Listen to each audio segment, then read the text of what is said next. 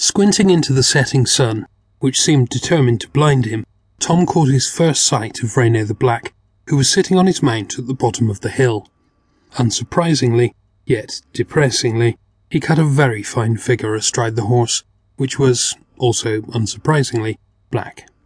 He wore black leather armour, which was studded with bits of gold, and even his boots and gloves were the colour of a midnight sky.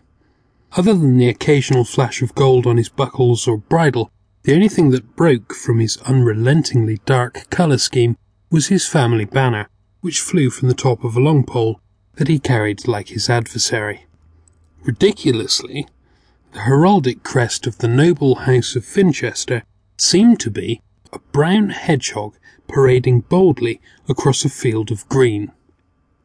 Tom blinked a couple of times to make sure that the setting sun in his eyes wasn't deceiving him, but no. The symbol of Reno the Black's house really did seem to be a hedgehog. Lord Swynmoor, I presume, the Black Knight stated calmly. Uh, well, sort of. That's actually my uncle, but he's not here at the moment. He's rather ill, you see. The knight gazed at him silently.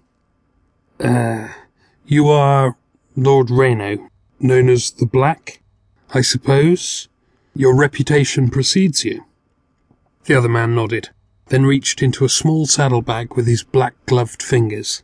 Apparently, however, what he wanted did not immediately come to hand, and he was forced to rummage around a bit.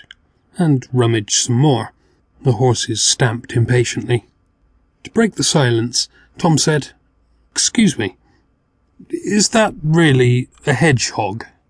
What? On your family crest. Is it a hedgehog? I've been trying to decide if it's just an unfortunately rendered boar or something, but it seems to be a hedgehog, yes. How ghastly for you. I wonder what went through the first Earl of Finchester's mind. Ah, that will strike fear into the hearts of our enemies.